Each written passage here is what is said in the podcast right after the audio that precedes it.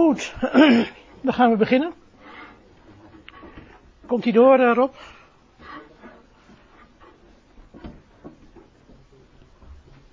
Oké, we gaan vanavond doen de naamvallen.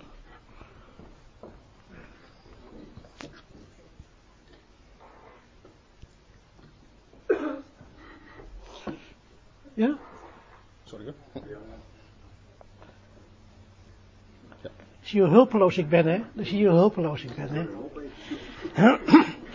We gaan het hebben over de naamvallen vanavond. We komen daar nog in latere lessen nog op terug. Maar voorlopig gaan we vanavond. Goedenavond, Reits. We gaan vanavond een, uh, de naamvallen voorlopig even uh, afsluiten. En een begin maken met de werkwoorden. Ik had gedacht om voor de pauze de naamvallen te doen en na de pauze uh, beginnen met de werkwoorden. We gaan even kort even herhalen wat we tot nu toe gedaan hebben in des 1 en 2.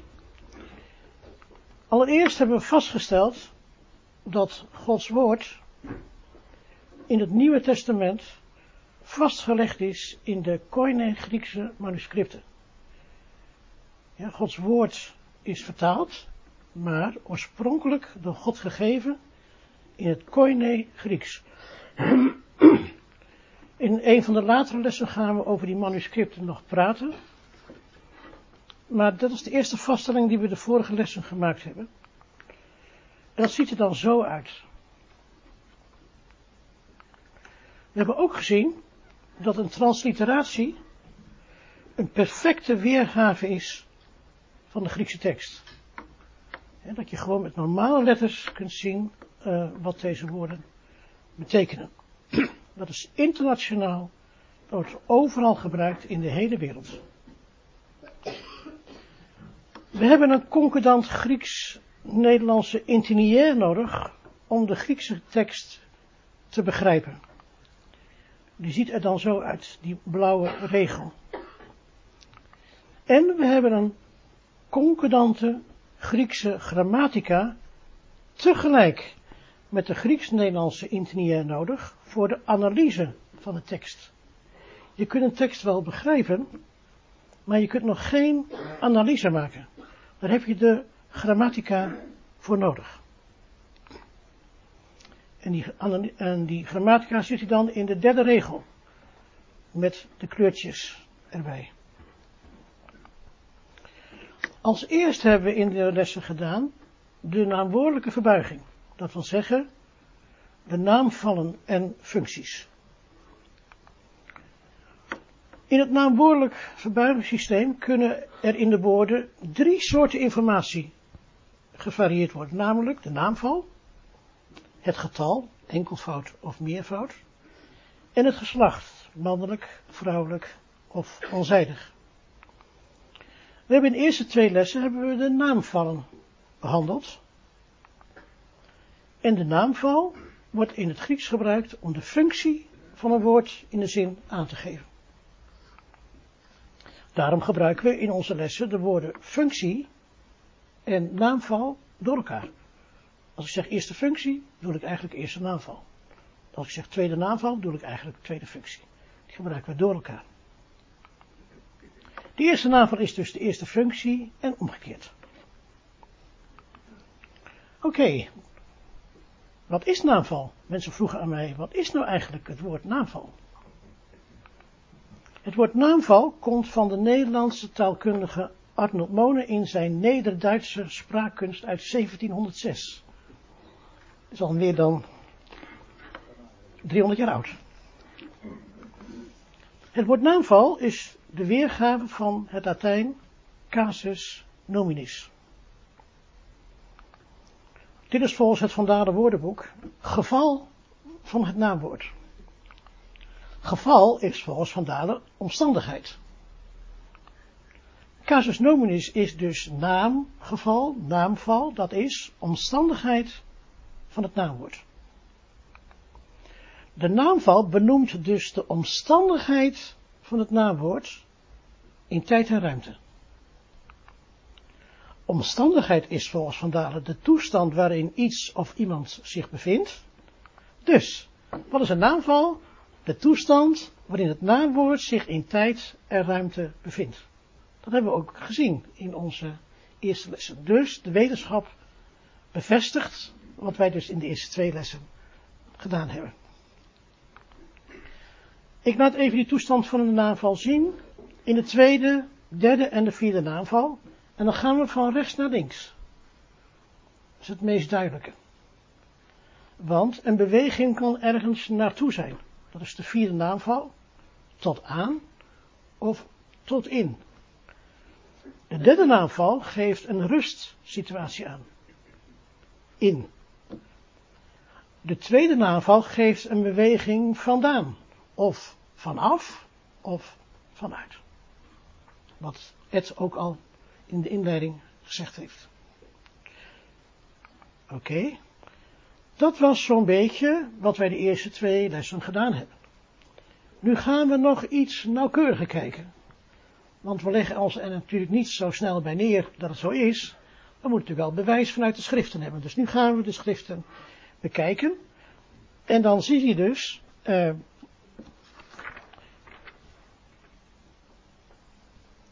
dat het belangrijk is om te weten hoe de naamval eruit ziet in de schriften. En daarom geven wij in ons ingenieur een codering aan, een grammaticale codering van de naamwoordelijke verbuiging, namelijk de woordsoort, naamval, getal en geslacht. Dat gaan we zo even nu bekijken, heel rustig bekijken. Dan ziet u Johannes 3, vers 16. En dan vraag ik aan u, wat ziet u? Ja, u ziet enkele woorden rood omkaderd. Dat doen we steeds. We gaan vanaf nu kijken naar de woorden waar een rood kader omheen staat. Zodat we, dat hoef ik niet, ook niet elke keer aan te wijzen, want u kunt het zelf zien. Ik heb hier vier woorden omkaderd. En wat ziet u in die omkadering? Ja, allemaal afkortingen. Maar als u goed kijkt, ziet u bij het woordje ho ziet u een L. En bij het woordje tel ziet u ZN. En bij ton ziet u een L. En bij Cosmon ziet u ZN. Bijvoorbeeld. Ja, dat ziet u. En ziet, verder ziet u 1, 1, 1, 4, 4. Hè? Dan gaan we stuk voor stuk gaan we dat bekijken. Dus de grammaticale codering. Dit is echt belangrijk, hè, mensen? Dit is echt belangrijk. Dit is niet saai, dit is echt leuk. Leuk. Want het is spannend. En waarom is het spannend? Want je leest iets in een vertaling. En dan ga je kijken, hoe staat het nou in, de, in, in het Grieks, ja? En dan kijk je naar die woorden, wat er staat in die, in die tweede regel, ja? In die grammaticale regel. Dat is heel spannend, ja? Want je ziet dus die grammaticale codering, die begint met de aanduiding van de woordsoort. U ziet hier twee woordsoorten. L is een lidwoord. Het woordje ho en het woordje ton. Je ziet twee keer een zelfstandig naamwoord, een ZN. Theos en kosmon.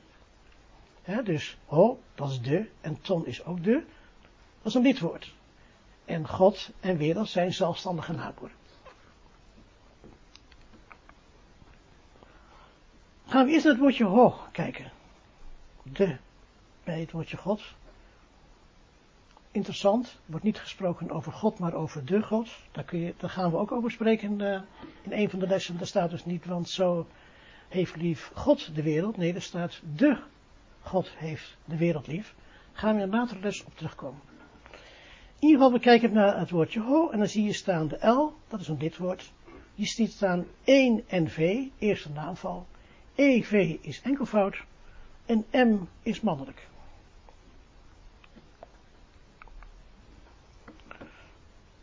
Ik had vorige keer had ik iemand die zei, hoe weet je nou dat ho eerste naamval is? Nou ja, datzelfde als je vraagt, hoe weet je nou of 1 en 1 2 is? Dat is dezelfde vraag. Want een woord heeft in het Grieks een verbuiging. En nu ziet u ook, er staat hier ho, toe, to, ton, hoi, toon, tois, toes, ja. En dat zijn allemaal verschillende naamvallen met verschillende enkelvoud of meervoud, en met allemaal mannelijk. Als ik dit zo zeg, zeggen heel veel mensen van ja, uh, kan ik dat ook controleren? Ja hoor, je kunt alles controleren, gaan we zo doen. Die ZN van Theos is dus een zelfstandig naamwoord. 1 NV is eerste naamval. EV is enkelvoud en M is mannelijk. Je ziet hier ook weer het rijtje van Theos. Zie je twee, twee rijtjes, één enkelvoud, één rijtje met meervoud.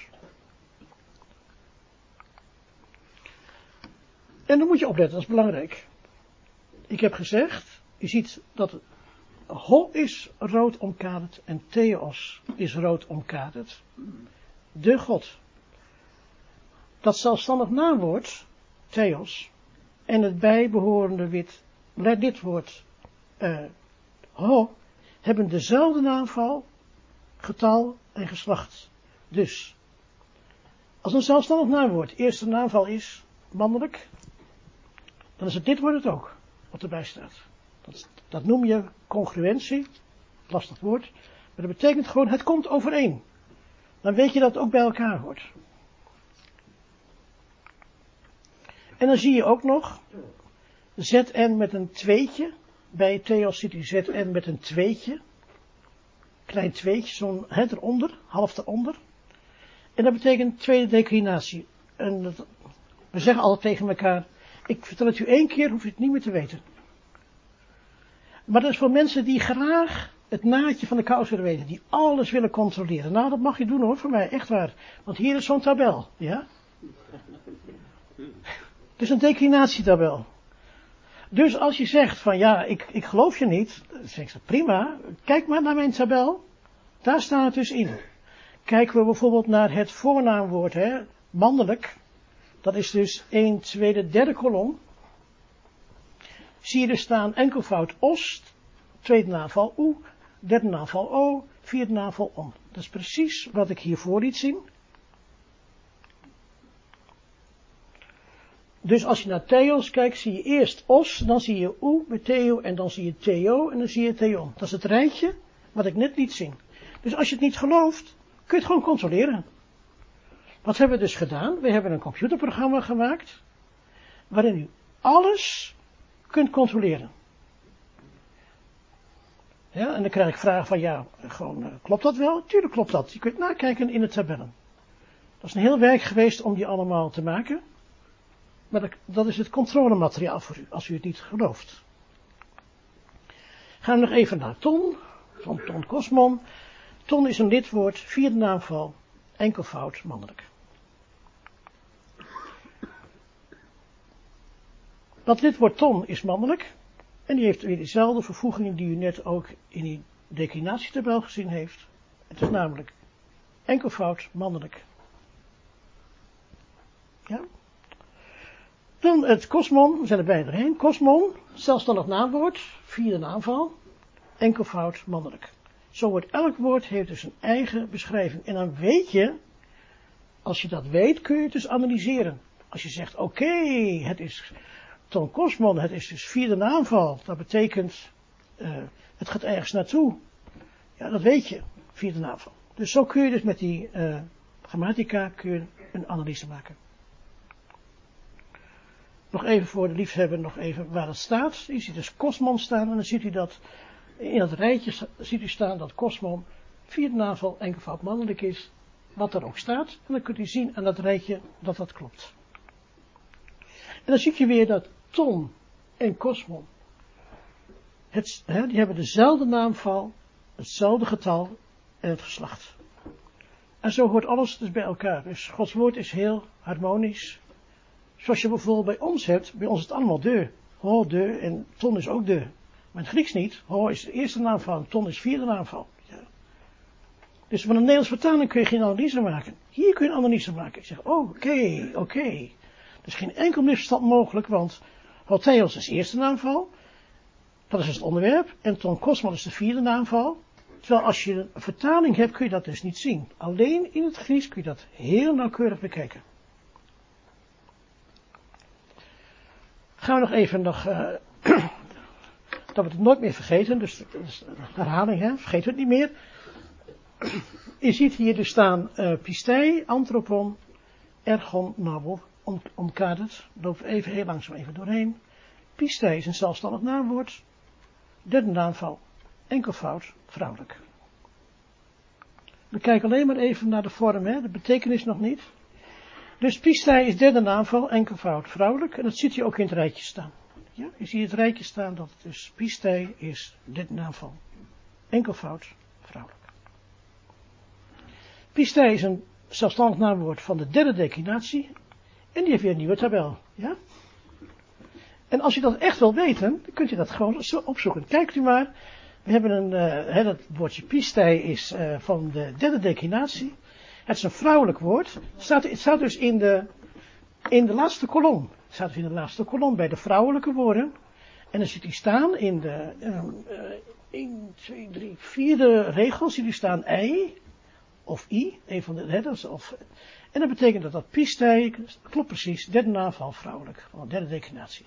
Dus ik laat u zien, als iemand zegt van het is gewoon niet waar, het is gewoon wel waar, je kunt in de kolom kun het gewoon zien. En dit zijn wetenschappelijke kolommen die wij niet zelf bedacht hebben, maar die gewoon internationaal uh, vaststaan.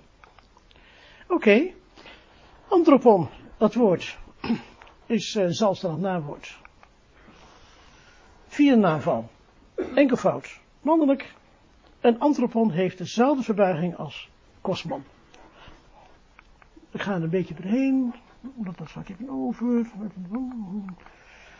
Oké. Ja, nee, gaan even terug. Even terug. We gaan even terug naar uh, het woordje uh, namu. Zelfstandig naamwoord. Enkelvoud mannelijk. Tweede naamval. Gaan we even naar het woordje ergon kijken. Ergon namu. Ergon is dus tweede naamval door het woordje goris.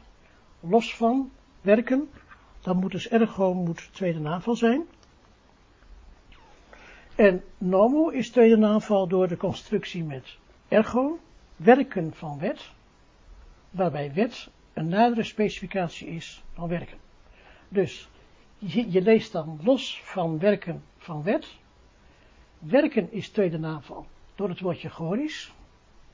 En nomo is tweede naamval door het, uh, de constructie met ergo. Dus los van werken van wet. Dus eigenlijk moet je zeggen los van wetswerken. Ja? Maar goed, dat uh, komt ook nog even met pistei. En dan zijn we erheen. Met pistei betekent in geloof. Let even op, wat ziet u als u zegt ik zie pistei met het woordje in geloof? Wat ziet u dan?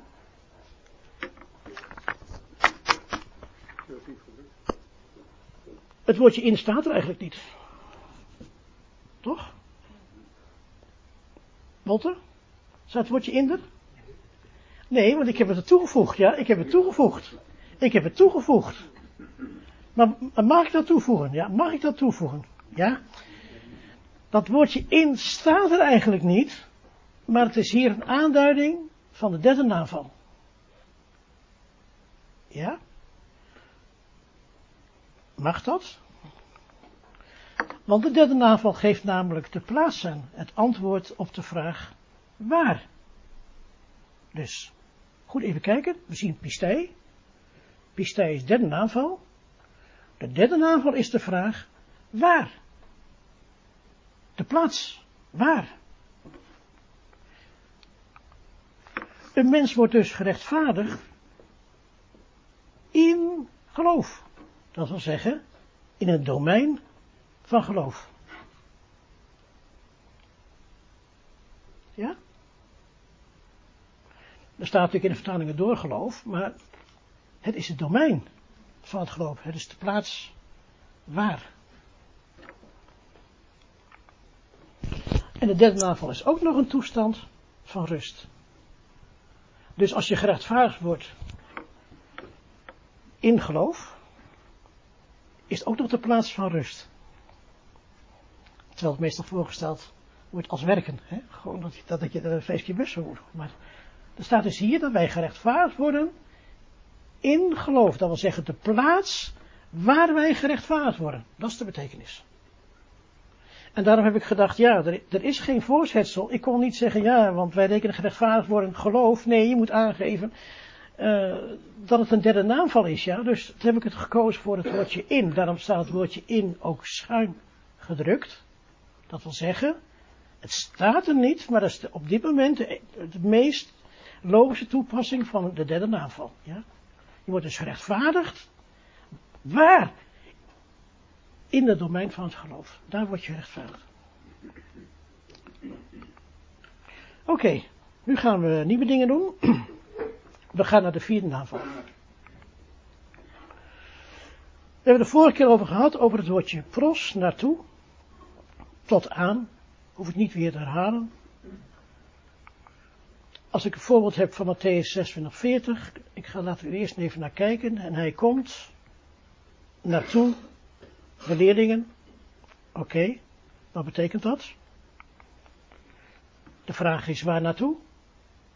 Het antwoord is naartoe in de richting van de leerlingen. Ja?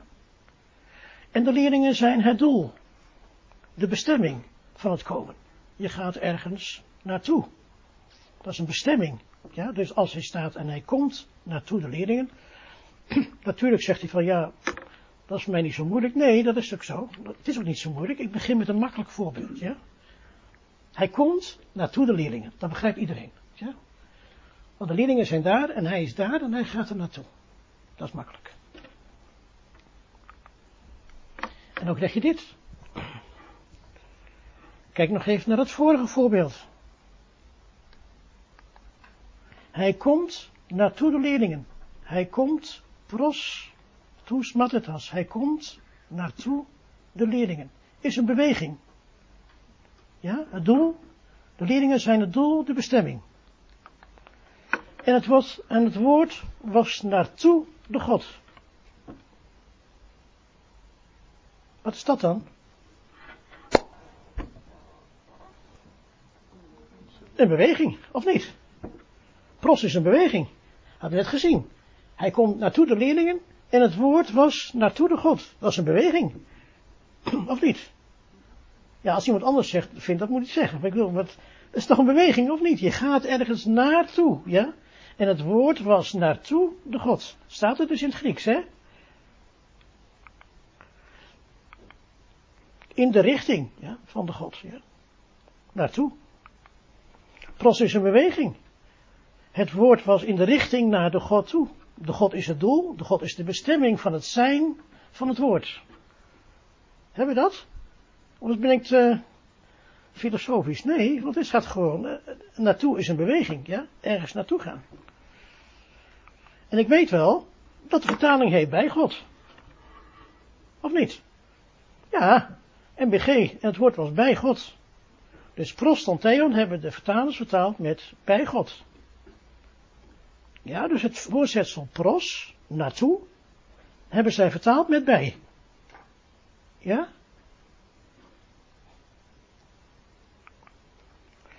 Maar bij God is heel iets anders in het Grieks. Gaan we naar Romeinen 9, vers 14. Is er onrechtvaardigheid bij God? Ja, volstrekt niet, uiteraard. Ja.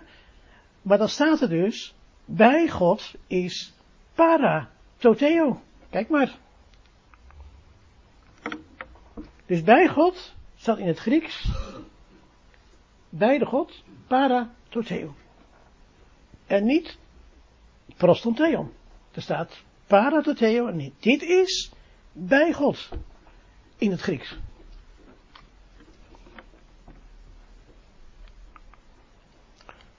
De derde naamval, dan gaan, we, gaan nu echt, we gaan nu echt business doen, hè? We gaan nu echt business doen. Ik heb een beetje inloop, eh, een beetje ingelopen, maar ook nog te laat en het ging nog een beetje herhalen. Maar nu gaan we echt business doen. Let op, hè? Let op. Paratoteo is derde naamval. Ja? Dat is de antwoord op de plaats waar. Bij de God is eigenlijk bij de God in zijn domein. Is er onrechtvaardigheid bij de God in zijn domein? Ja, volstrekt niet, zegt Paulus. Terecht. Dit is bij God. Derde naamval, de plaats waar. Nu gaan we terug naar Johannes 1, vers 1. Hier staat helemaal niet geen domein. Hier staat dat, dat hè, het woord is, gaat in de richting van de God. Ergens naartoe. Die is niet op de plaats waar. Dat is een beweging er naartoe. En dan moet je niet aan mij vragen, wat betekent deze zin dan? Dat heb ik van tevoren al gezegd, vorige les. Doe het niet. Ik, zeg, ik laat alleen zien wat er staat. En de bedoeling is dat hij daar thuis over nadenkt. Of mediteert. Dat hij denkt, wat zou dat nou betekenen? Ja? Of misschien dat André Piet in zijn website er iets van zegt. Maar ik ga het niet doen. Ik ga alleen zeggen dat het dus prostanteion niet bij God is. Ja? Bij God is paratoteo en niet prostanteion. Begrijpen u wat ik, wat ik zeggen wil? Dit is gewoon vaststellen van feiten.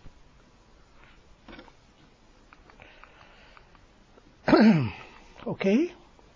Dat was even over het woordje naartoe. Dus prostanteon betekent naartoe. Hij gaat naartoe de leerlingen. Het woord, het woord was naar de God toe. En niet bij God, want dat is paratoteo. Gaan we naar het woordje ijs. Daar hebben we de vorige keer ook over gehad. Tot in. En ik, ik, ik lees het even voor, omdat dan begrijp het zo meteen goed. IJs betekent tot in. Het voorbeeld van de zee. Wanneer ik tot in de zee ga, is dat een beweging tot in een ander domein. Ik ga een grens over, ik ga van het ene domein, het strand, tot in het andere domein, de zee. De richting die ik ga, naar de zee, bereikt volkomen zijn doel, de eindbestemming. Als voorbeeld Marcus 1 vers 11, wat ziet u? En meteen drijft de geest hem uit tot in de wildernis. Er wordt een grens overschreden. Hij gaat van het ene domein, niet wildernis, naar het andere domein, de wildernis. Het doel wordt volkomen bereikt. Hij bevindt zich in de wildernis. Dus niet naar de wildernis. Ja? Naar de woestijn, in de vertaling. Als je zegt, de stond dreef de geest hem uit naar de woestijn, had er moeten staan pros. En niet ijs. Gewoon vaststellen van een feit. Kun je zeggen, ja, wat doe je moeilijk over? Nou, in dit geval, oké. maar dan moet je straks maar eens opletten gewoon. Dus, als er staat tot in, is het dus niet naar. Hè, beroemde voorbeeld, we worden gedoopt tot in Christus Jezus. Vorige keer hebben we het erover gehad. Eerst waren wij buiten Christus Jezus. En wij gaan over van het ene domein, niet Christus Jezus, naar het andere domein, Christus Jezus. Het doel wordt volkomen bereikt. Maar dan staat in onze vertaling iets anders. In onze vertaling staat, wij worden in Christus Jezus gedoopt. Wie kan mij het verschil vertellen?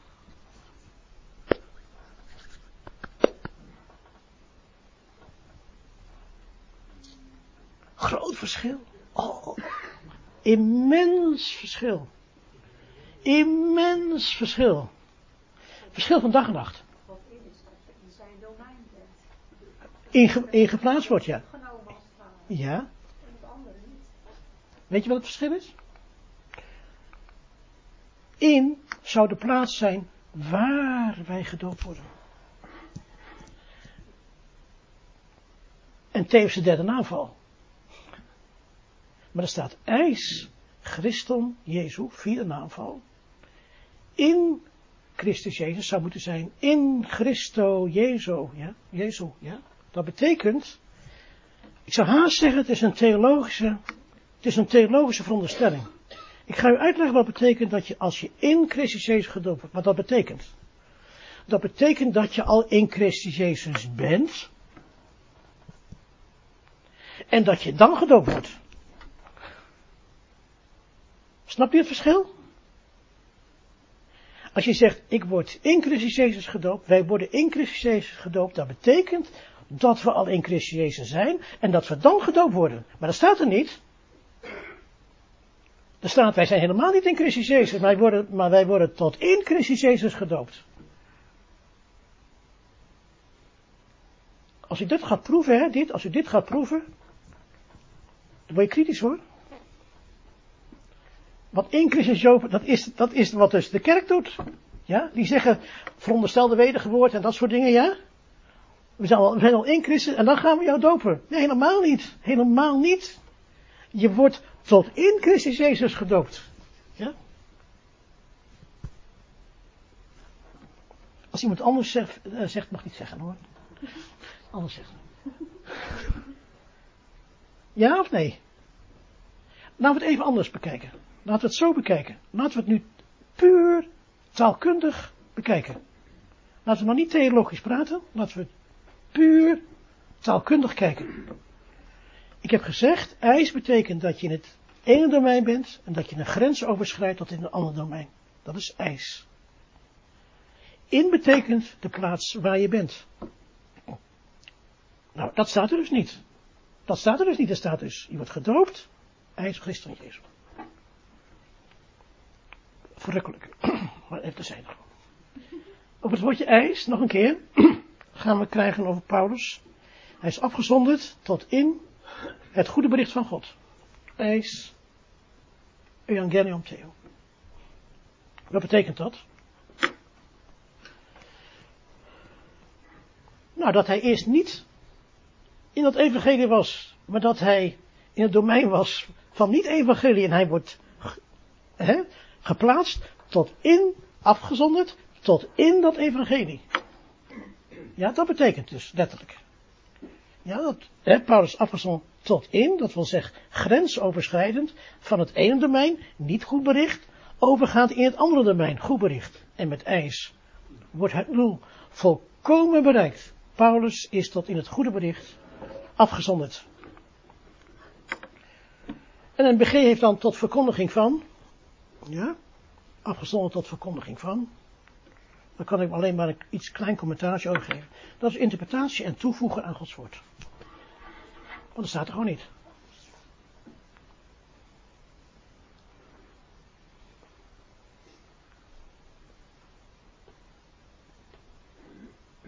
Toch? Staat er niet. Er staat alleen maar dat Paulus overgeplaatst wordt tot in het evangelie. Wat dat precies betekent, dat is vers 2. Maar dat betekent niet tot verkondiging van. Dat mag je misschien uh, denken, maar, maar dat is niet de betekenis van wat hier in het Grieks gewoon staat.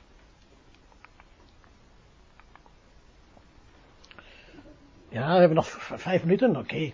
Houd in gedachten dat de vierde functie ook zonder het voorzetsel de richting aangeeft. Waar naartoe? Eerste zin, Johannes 3 vers 16, want zo lief heeft God de wereld. Ja. Wat is dan de vierde naamval?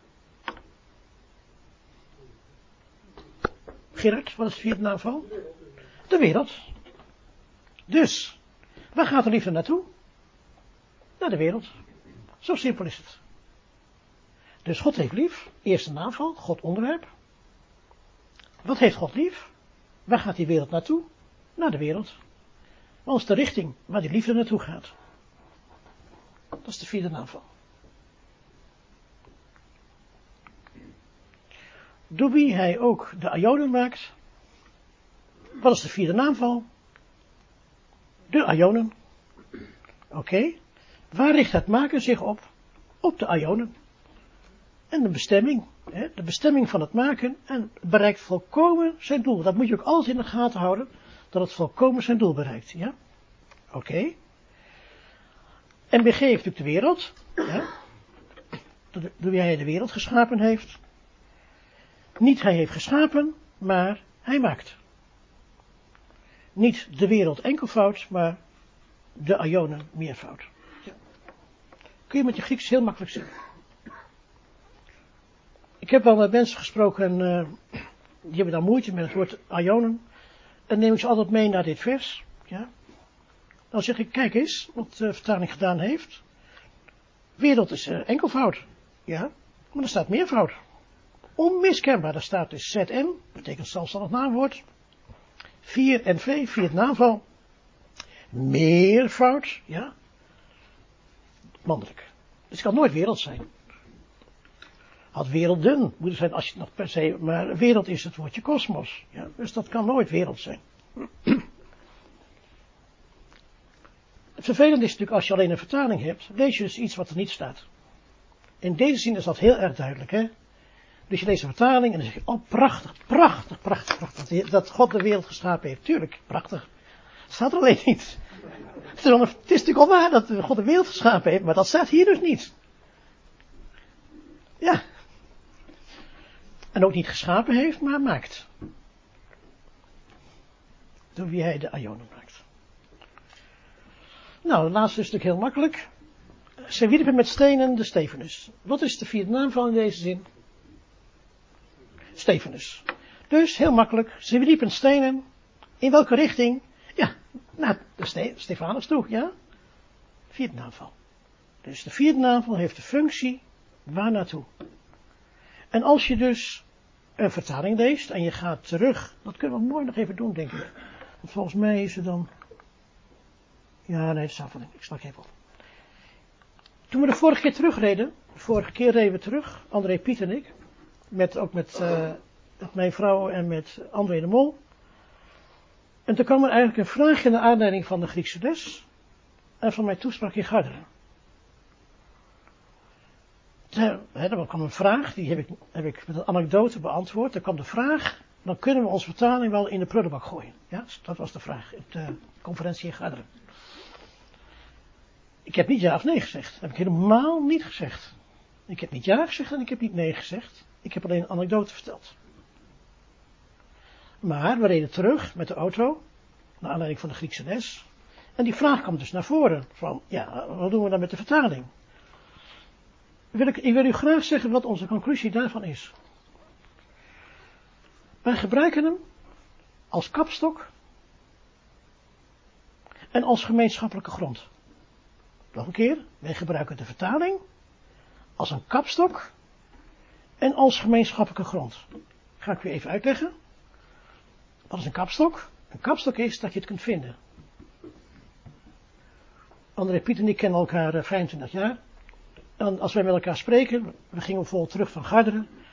En toen hadden we het even over onze broederschap, dat, wat, dat we zo hoog schatten. Hè? Dat is, eh, wij schatten onze broederschap heel erg hoog. En toen zei ik tegen André zo van, uh, het is als, als broeders, hoe lieflijk dat is, hè, Psalm, hè? nee, ik zei, het is als de, zalfolie, ja, op langs over het hoofd en de baard van de Aaron. En toen zei André Piet, Psalm 133, ja. Zo praten we altijd met elkaar. Wij praten altijd met elkaar waar het staat. Ja? Als we, zeggen, het hebben over de dag van God, 2, Peter, 2 Petrus 3. Ja? Uh, ja, over, uh, over de verzoening in Leviticus 26. Ja? Wij als wij met elkaar praten, echt waar, als wij met elkaar praten, dan zeggen we de tekst er altijd erbij. En ik weet nog heel goed, hè, is onze beroemde anekdote.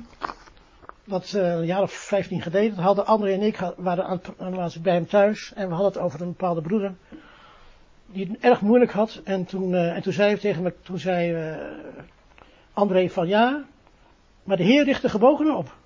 Ik zeg Psalm 146. André zegt nee broeder, Psalm 145. Ik zeg nee André echt.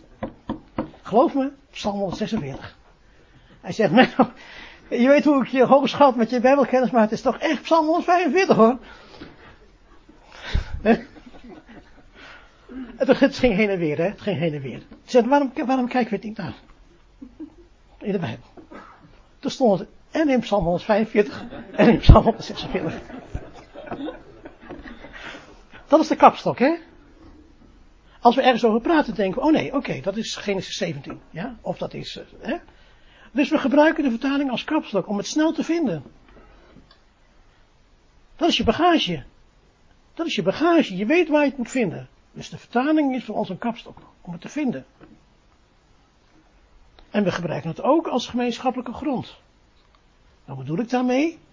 Als ik met een broeder spreek. En hij wil ergens met mij over spreken, dan zeggen we laten we even opzoeken in onze Bijbel. Dan zoeken we het op.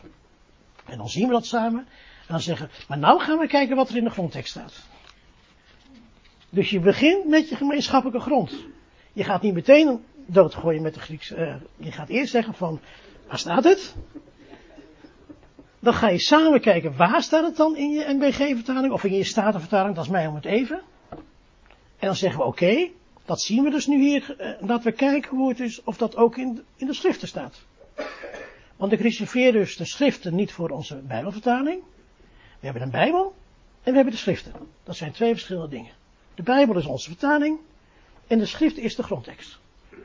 Dus als je nu aan mij vraagt, wat doen we met onze vertaling? Vooral zo houden, ja? Als kapstok en als gemeenschappelijke grond. En van daaruit ga je daar naar Gods woord toe, ja? In de schriften. Dus niks weggooien, hè? Gewoon niks weggooien. Gewoon. Het is nu pauze.